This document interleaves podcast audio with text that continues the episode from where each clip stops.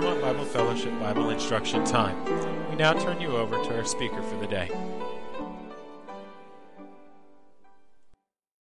For the time remaining from now until 10:45, we're going to have our brother Ken Hardesty come up. Brother Ken, please. Thanks. In my pocket.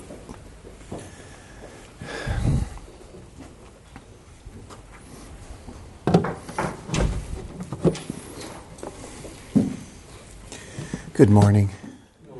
Good to be with you all again this morning, and it always uh, warms my heart to be here with you all. I, we always very much enjoy our weeks that we get to spend with you all here at Claremont. Especially warms my heart to always have time with, with brother Ed, and it's great to see Don and Janet because those things always bring us back, always bring us back to times past and to see them again just reminds us once again of the faithfulness of God in all of our lives and how He has drawn us along through many, many times and many, many trials and hardships and joys and blessing as the Lord has brought us along. The verse that Don shared this morning to start, where he said, The secret things belong to the Lord. You remember that when we began this series on Lamentations, and you can be turning to Lamentations. When we began this series on Lamentations, I shared with you what drew me to these laments. What drew me to the laments of the Psalms as I read through many of the lament Psalms, and as I read through the uh, Lamentations, as I read through portions of, of Job and the laments that you find there, that what led me to begin that study several months ago was a little boy named Elijah. And that little boy, as I told you, is, is just turning eight years old, I guess. And uh, he has been suffering with cancer in his jaw, and they found it on his liver now, and they found it on his lungs. That he has been suffering through all of these treatments, and my heart just ached when I saw that little boy in the arms of his mother because his face looked like my grandson Lucian. Looked like him. And the Lord, I think, did that to draw me in because afterwards, in all the other pictures, he didn't look anything like Lucian. But in that first one, he looked like my grandson. And I was drawn in to lament with the parents, to lament with the family to cry out unto God on behalf of this little child. Why, Lord? Why this little child?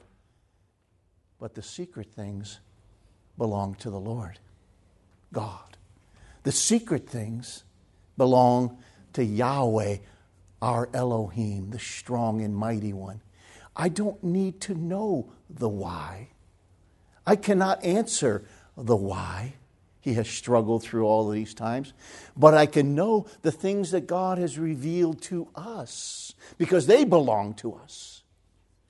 And that is that God is good and He is faithful. And even though I cannot understand the secret things, I can understand that He is good and He has a purpose and a reason behind the things that happen behind the hard, hard things to understand. And one day, perhaps, He will choose to reveal to us why. Why? Because we see things in little pictures. We see things through little lenses that see a period of time that is limited. He sees all things from beginning to end of which there is no end. The secret things belong to the Lord. We have seen already the Lady Zion. We have seen the narrator crying out as he's looking at all that Zion, all that Jerusalem has suffered in the invasion of the Babylons, Babylonians, in this third invasion where Jerusalem is laid waste. The temple is gone. And the people lie in the ashes of what was once the joy of the whole earth. And they lay in the ashes and they mourn and they groan. And then you remember that when we got to around verse 12 of chapter 1, now we hear the woman herself speaking. And she is a representative of all the people of Jerusalem, all the people who are now going to be taken into captivity. And she speaks as a woman all these laments unto God. I'm just going to read the very last two verses of this lament. You'll remember that these are four laments that are acrostic in nature. They go through each one of the letters of the Hebrew alphabet, even though eh, there's 22 letters in the Hebrew alphabet. That's why each one of these laments will have 22 verses. Well, you say verse chapter 3 has 66. Well, that's because when they, when they added chapters and verses, they divided them up by those little sections. But each stanza of three verses is just each one of those stanzas begins with the same Hebrew letter and then goes on to the next, and then goes on to the next three stanzas, three stanzas, bringing us to the center of this book in chapter 3. So it's 22 stanzas. And then we get to chapter 4, and it's 22 again. And then you get to the very last one, where it's just one single line each, not in an acrostic, but in a lament that hobbles to the finish line hobbles to the end of this lament. We're going to read verses 21 and 22 for this session this morning, and now we have three minutes. They have heard that I sigh, but no one comforts me. You remember that phrase, repeat it five times here. All my enemies have heard of my trouble. They are glad that you have done it. Bring on the day you have announced, that they may become like me. Let all their wickedness come before you, and do to them as you have done to me. For all my transgressions, for all my sighs, my groans are many, and my heart is faint. Let me ask you a rhetorical question a very rhetorical question. Is that proper to say very rhetorical? But it's a rhetorical question. Is God ever taken by surprise? Is he ever taken by surprise? Is God ever in a situation where he needs to pivot? I wasn't expecting this to come, but since it's come, I will do this. I heard a well intentioned speaker one time speaking about the dispensations of God.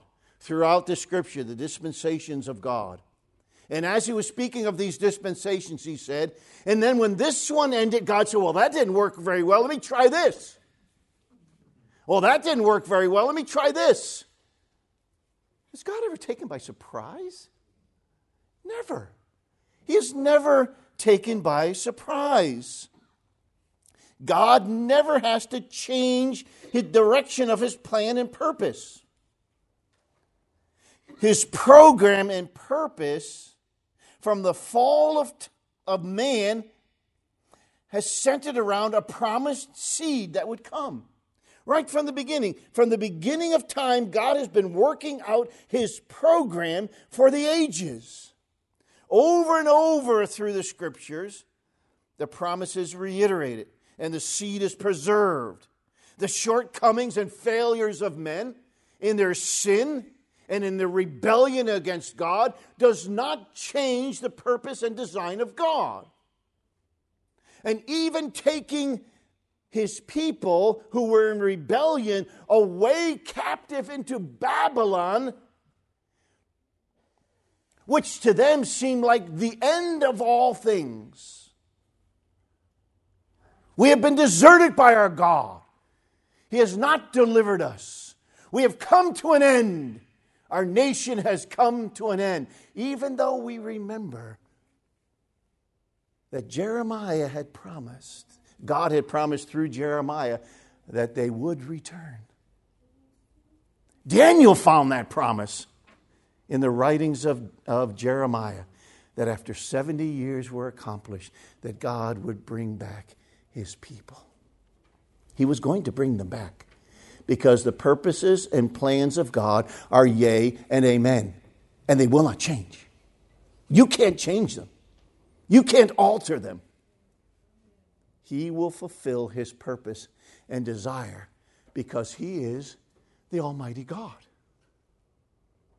And we're not. He is the Almighty God, and we are not. God made promises. God made covenants with the people of Israel. He made promises to Abraham. He made promises to David. And those promises were unconditional. Unconditional. They did not depend on how well Abraham performed, they did not defend, depend on how well David would perform. They did not even depend on how well all the kings that came after him performed. It depended on God and his ability to do what he said he would do.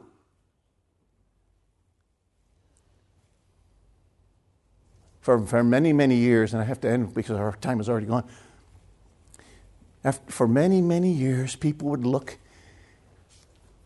and they would say, Well, we must interpret all of these prophecies concerning Israel we must interpret them symbolically. We must interpret them allegorically. Because Israel is not a nation any longer. It is no longer in its land any longer. And the chances of it coming back to that land and being able to have all these Jews back in Israel as they were once will never happen. So let us allegorically apply all of these things.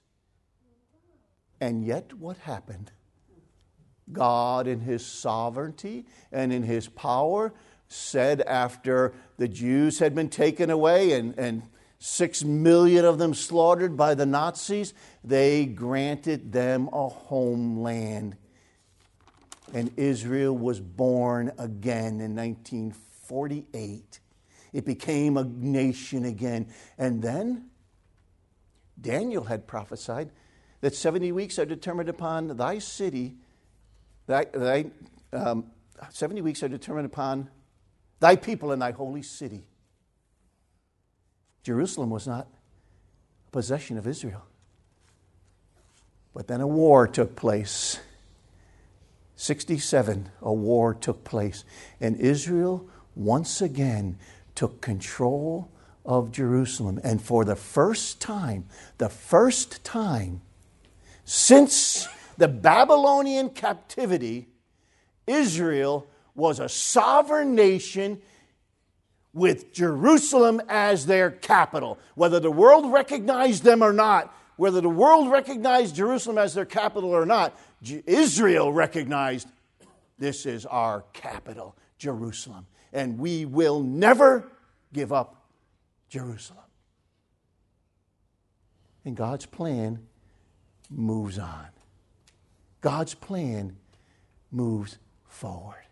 And in these Psalms, in these laments, see, I'm closing my Bible.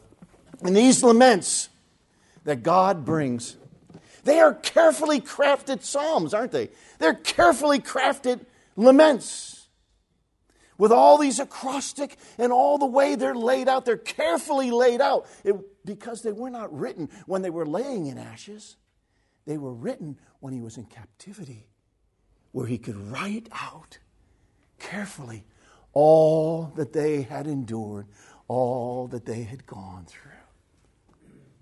But God had promised. God had promised. We'll end there. Sorry. You're not sorry. I'm sorry. we'll end there. And we'll pick up again when we come back in just a few moments. We're happy this time to turn the remainder of our Bible instruction time over to our brother Ken Hardesty.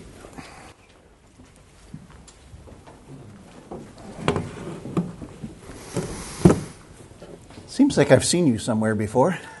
trying to remember. Just seems like maybe a half hour ago I was standing up here and you were all were still there and you're all still smiling, so that's a good sign. We had donuts. Yeah, donuts, that's what it was. Had donuts, and that put a smile on everybody's face. Turn with me back to Lamentations, please. The book of Lamentations. It's good to have some representatives of the Cole family with us this morning.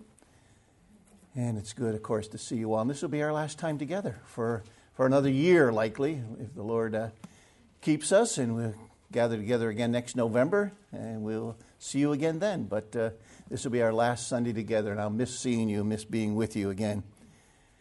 Let's turn again to the same verses we read earlier, and then we're going to continue on um, later on into the, into the latter chapters. But this is the woman Zion singing. We've done all our introductions. The Cole family, you didn't get to have all the introduction stuff. You didn't have all the messages that came before. So we're cutting into the middle. So you're cutting into the middle of a series of messages. We're going to read the same messages that Lady Zion now is, is saying to the Lord in chapter 1, and we're going to read verse 21 and 22. They have heard, this is the enemies, that I groan but no one comforts me. All my enemies have heard of my trouble. They are glad that you have done it. Bring on the day that you have announced, that they may become like me. Let all their wickedness come before you, and do to them as you have done for me. For all my transgressions and all my groaning are many, and my heart is faint. Lord, I'll add his blessing to the reading of his word. Father, again, we pause in thy presence to ask for your guidance and the guidance of your spirit as we once again look at these laments. We pray that you would bless and you would encourage and you would strengthen us through these words. We commit it to thee in Jesus' name and for his sake. Amen. We were talking earlier about how God is in control of all the plans, his plans and purposes that everything that He has designed and purposed will be accomplished. That is what omnipotence is all about. Omnipotence deals with the idea of the will. God has the will and the power to accomplish what He desires. Nothing that man can do can thwart the purposes of God. Nothing that man can do can catch God by surprise so that he has to pivot and try and reorganize.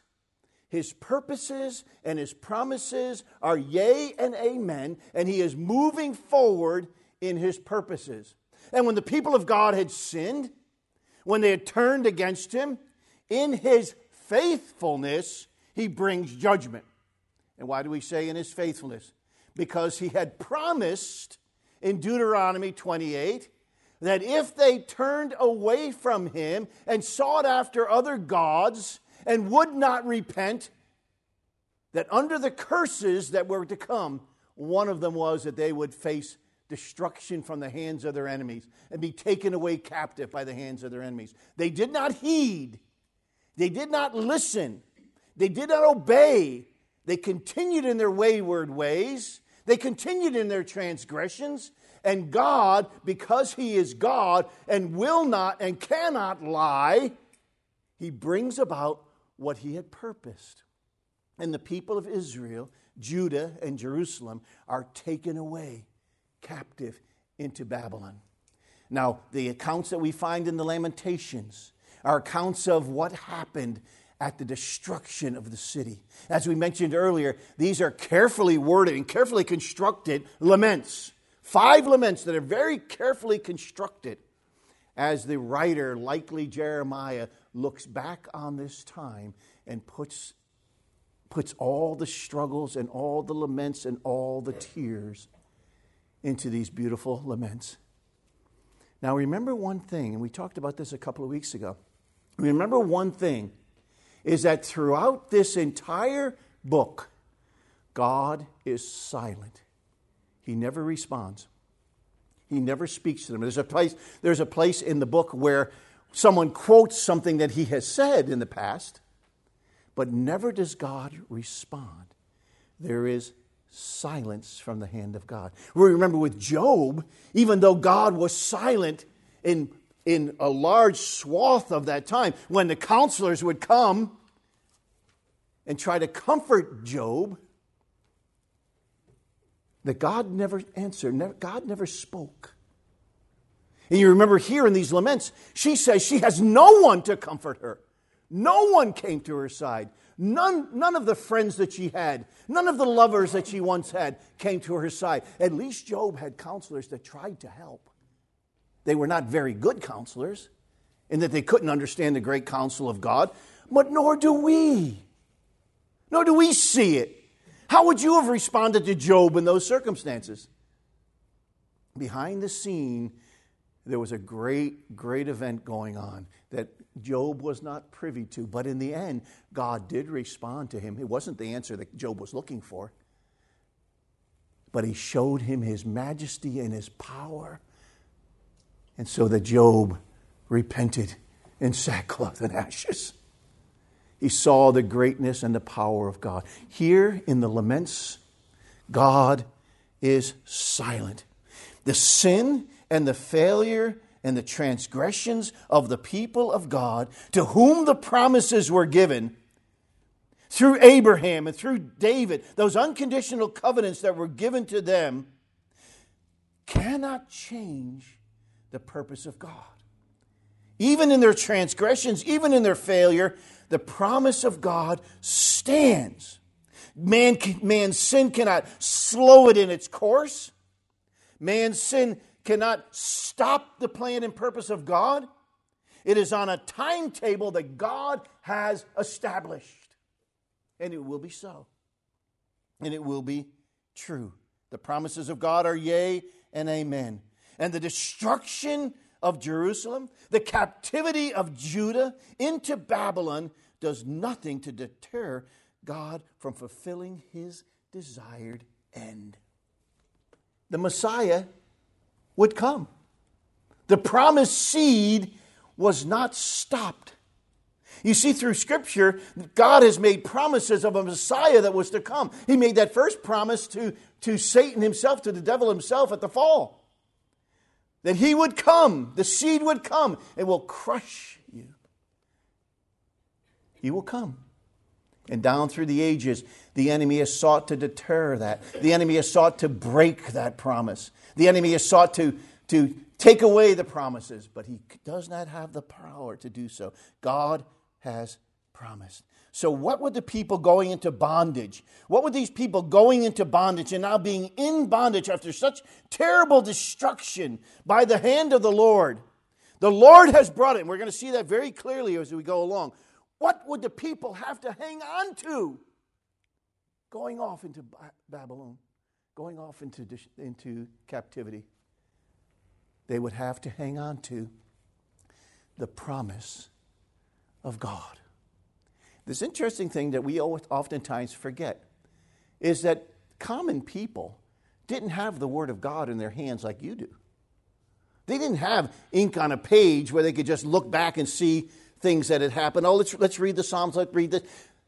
Most of it was just they heard it spoken to them. Now, they had scrolls that were written. Not everyone had a scroll in their home where they could look back at the promises God had made. They would have to remember the things that they had learned. They would have to remember from the priests who would teach them, from the rabbis who would teach them. They had to remember the things that were taught to them. They'd have to recall them. Not as easy as it is for you and I. But what would they have to hold on to? A Jeremiah, an Isaiah, who in chapter 13 guarantees to them that indeed Babylon, as, as she pleaded with God to do, do unto them like they've done to us. And Isaiah 13 tells them this is exactly what God is going to do. Babylon, when she becomes haughty, I will bring her down. Babylon was nothing but a hammer in God's hand to bring about his judgment on his people who had turned against him, fulfilling what he had promised he would do if they would not turn and they would not repent. God is silent. God is silent. But what about for us? What do we hold on to in the times of struggle and hardship and trial? What do we hold on to when our loved ones are laying on deathbeds? What is it we hold on to when we're going through our own personal struggles? The same thing the promise of God. We hang on to the promise of God. God has promised. And one day, He will wipe every tear from our eyes. He has given us a future, He has given us a hope. It is what I must remember when I'm praying for Elijah. He has given us a future, He has given us a hope, and He sees little Elijah in his suffering and in his pain. He sees him. He has not forgotten him. He has not forgotten him. But what of the silence of God in this book? What of the silence of God?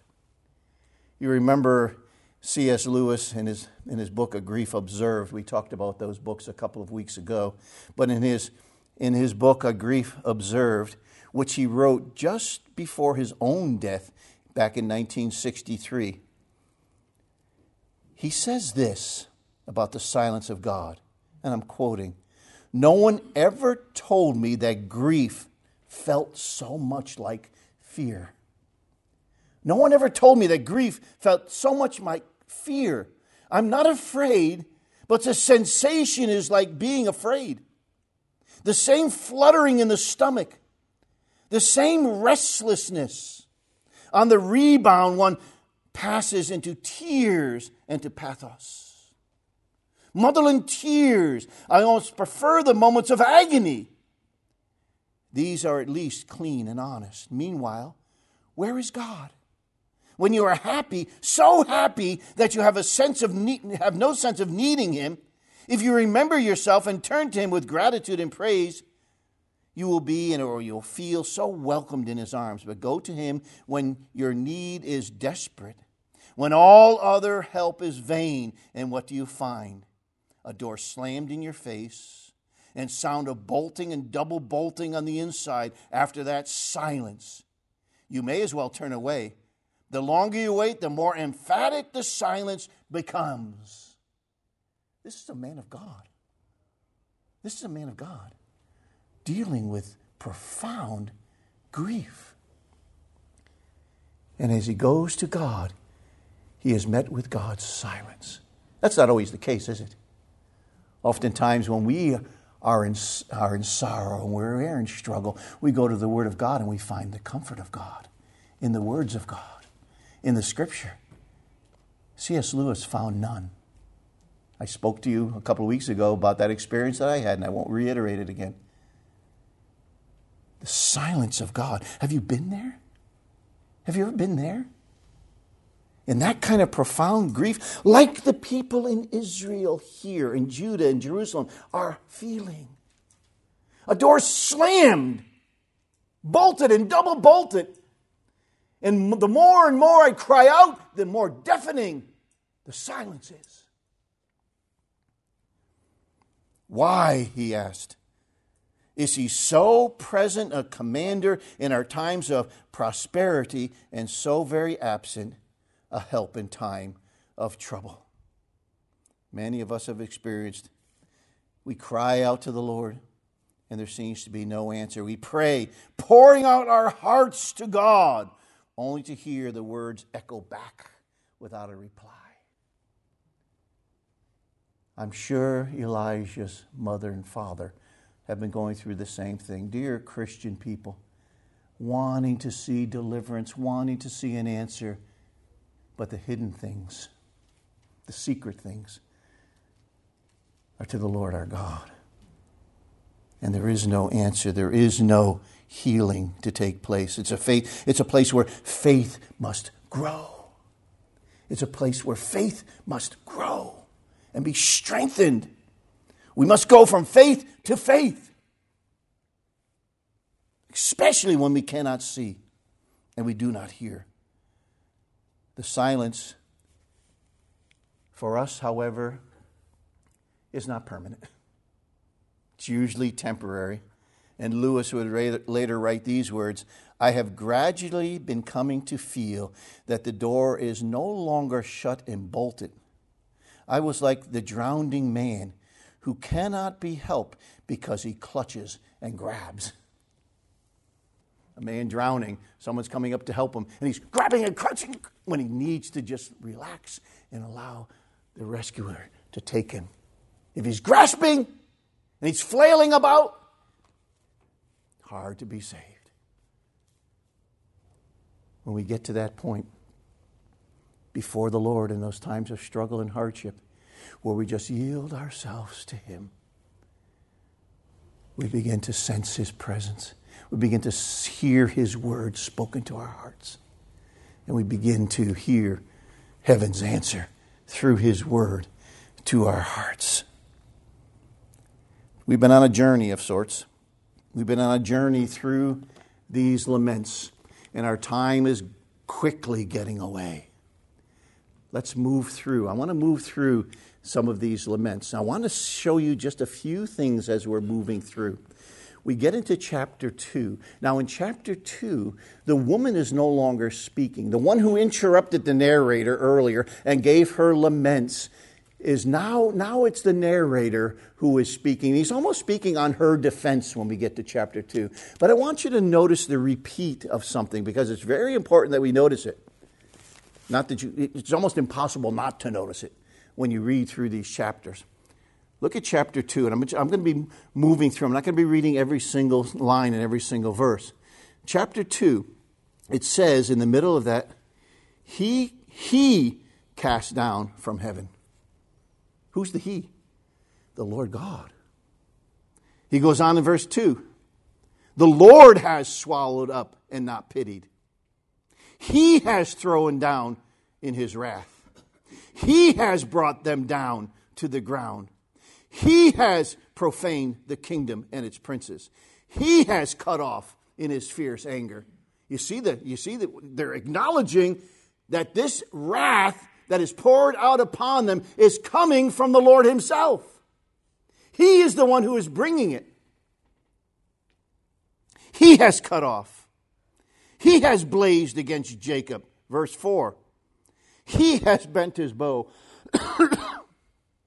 with his right hand like an adversary.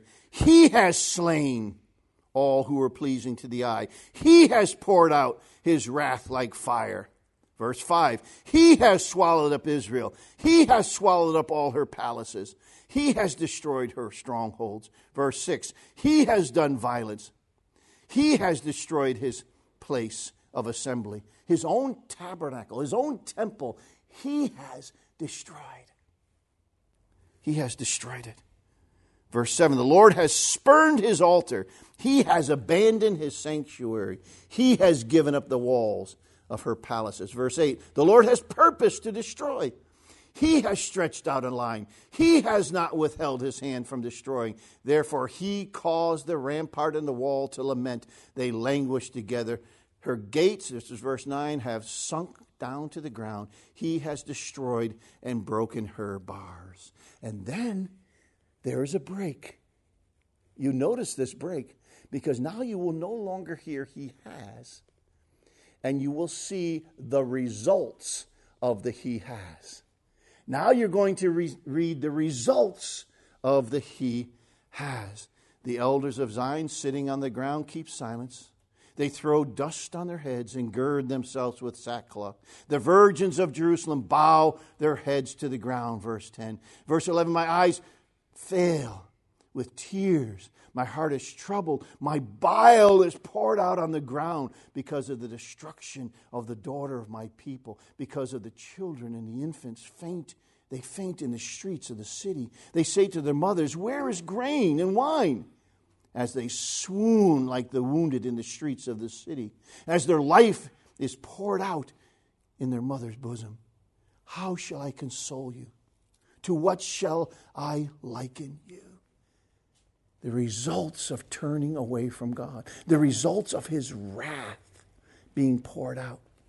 I would suggest, I would suggest that there is a warning here. We have we mentioned this before that these laments are a memorial so that you could hear what happened to them and not forget. Don't forget what happened to us. It's a memorial, but it's also a warning do not do the same thing lest this happen to you. And I would suggest that the world is teetering in this balance.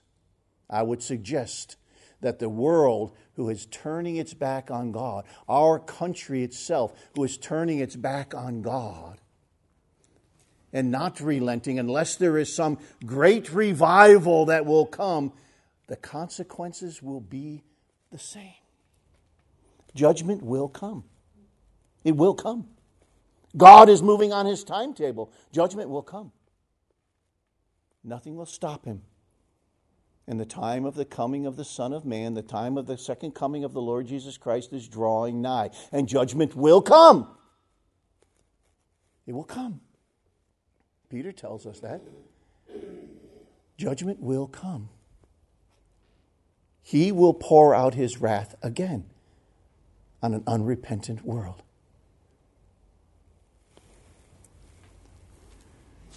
Chapter 3. I know we're moving through this awfully quick. Before we even move there, go to verse 17 of chapter 2. The Lord has done what he purposed. If you go back to Jeremiah 25, which we do not have the time to do, if you go back to Jeremiah 25, you will see that Jeremiah told them, This is exactly what will happen. If you do not repent, this is exactly what will happen.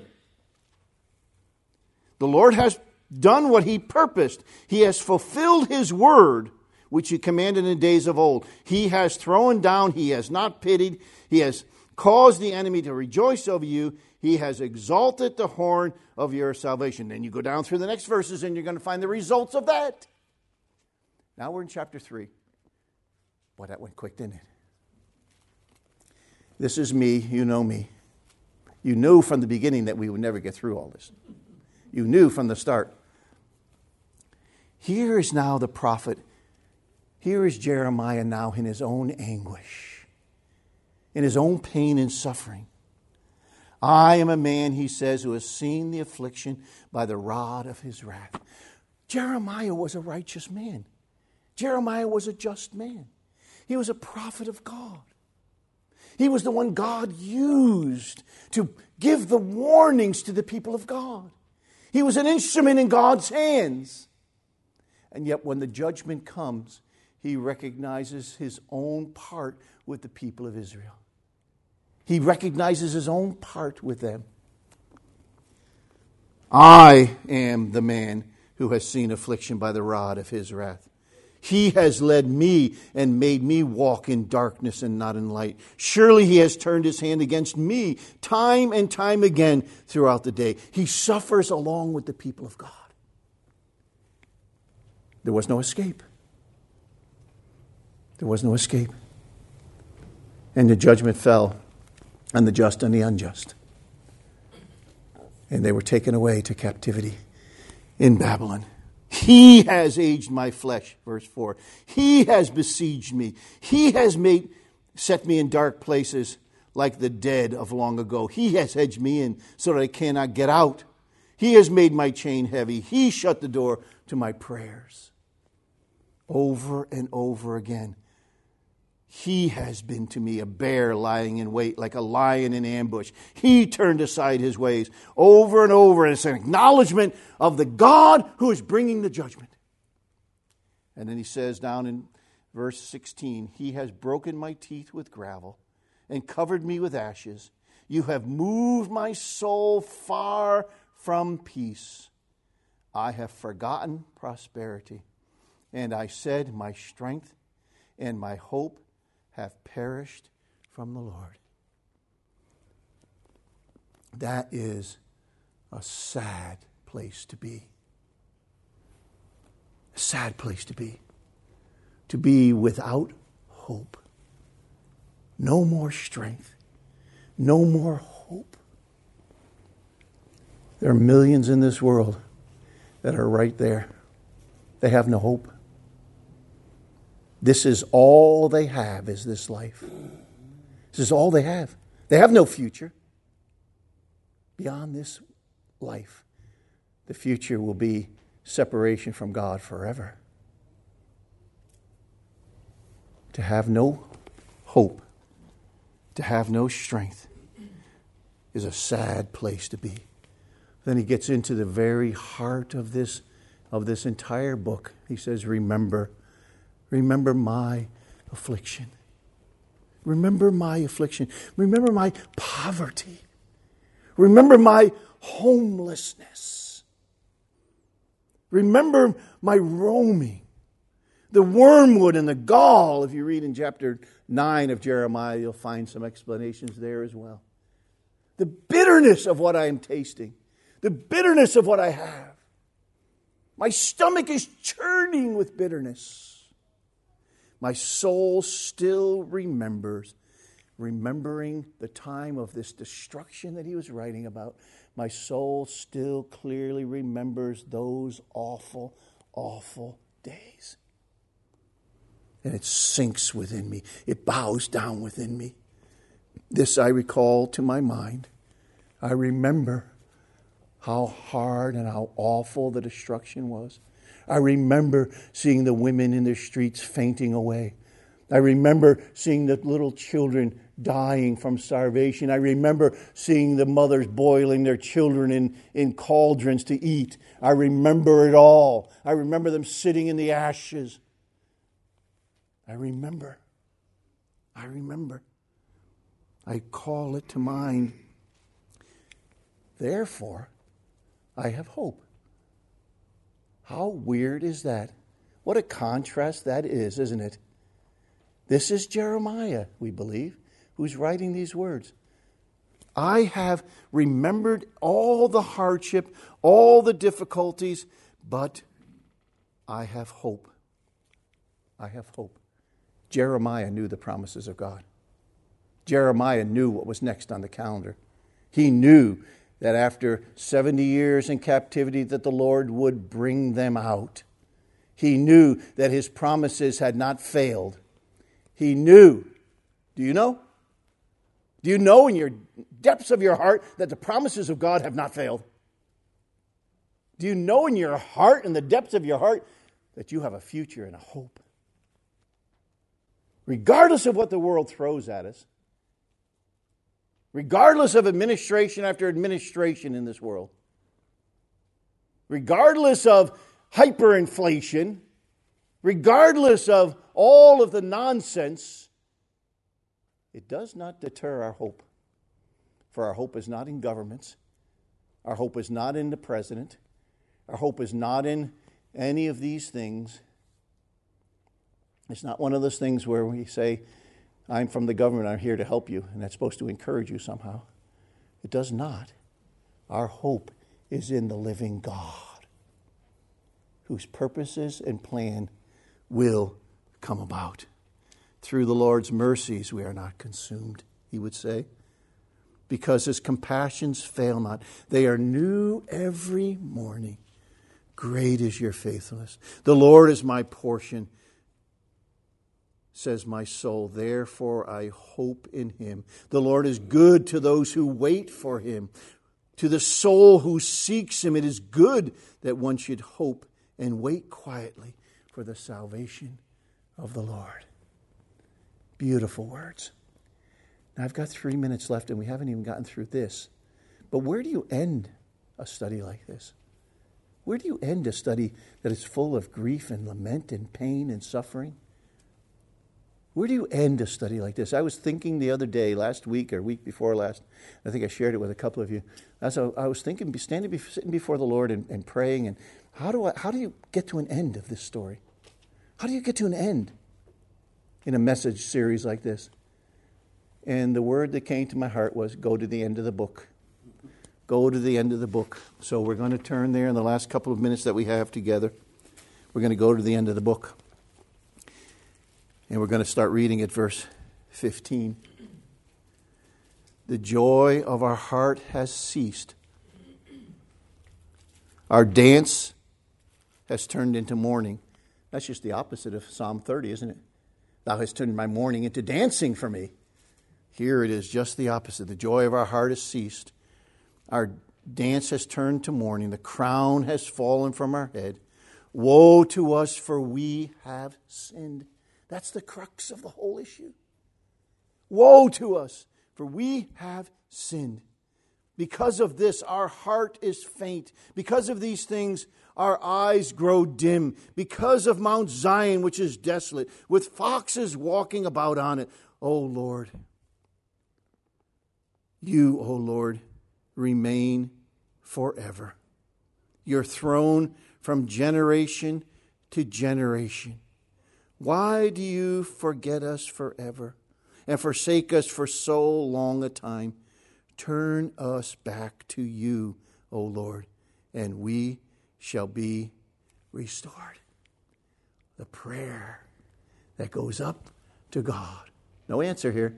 We know the answer comes in, in Ezra, but here there is no answer. But the prayer goes up Lord, you remain forever. You remain forever. Your throne is from generation to generation. You know, the Babylonians, they think they have beaten you. The Babylonians are mocking us, making fun of us, destroying our stuff, and then turning around and mocking us. All our enemies are mocking us. Where is your God? Where is your great God? But the fact of the matter, they say here, is our God is from everlasting. You have not won Babylon. You have not defeated God. He is forever. And He will answer our prayer, and restoration will come from the hand of God. Now, you will remember, because you are students of the Word of God, you will remember that it, when they finally do return, not all of them return. Some choose to stay in Babylon. A great majority of them choose to stay in Babylon. Of course, these are, this is the next generation along. But they've grown up in Babylon. They've come accustomed to Babylon. They enjoy Babylon. They're not going to leave Babylon. That's where their business is. That's where they've grown up. That's just, this is our home. A remnant will return with Elijah. A remnant will return with Nehemiah. A remnant will come. When you get away into Babylon, when you get away into the world, and you allow the world to get a hold of you, and you forget the promise and purpose of God for your life, and the world gets a hold of you, when the Lord calls, will you let go? Do not be conformed to the world, but be transformed. Let your minds be renewed do not get stuck in Babylon's muck. Do not get stuck in the world's muck.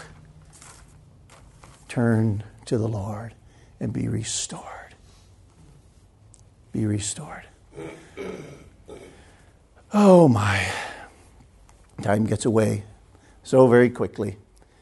And as I've said before, the clock is the friend of the listener and the enemy of the speaker. And we have gotten there. We have gotten to our hour. I hope these things have been encouraging to you. These last verses are, are, actually rather haunting verses, but it's only because we know the rest of the story. It's only because we can see beyond what was written here. We can see the books and the promises of God that we have hope. Father, we want to remember. We want to remember all that your people endured and what they went through. We want to remember it was because of their own sin, their own individual sin, and the sin of the nation that caused your wrath to fall upon them. We recognize, Father, that we, as your people, who have been redeemed by the precious blood of your Son, too can wander away, too can wander into fleshly appetites and desires of the flesh and wander away. But Lord, you will not forget your promises. You will not forget. You will bring judgment. You will bring discipline to get us back to where we need to be. Pray, Lord, that our hearts would be sensitive to your voice, sensitive to your word, sensitive to you that we might be walking in ways that bring you honor and glory. And as we go through a world that is troubling and hard, and we see all the struggles around us, and we, we can look up with steadfast hope because we know that our Redeemer lives and on the earth again will stand. So we give you thanks, we give you praise in Jesus' name. Amen. Thank you. Thank you.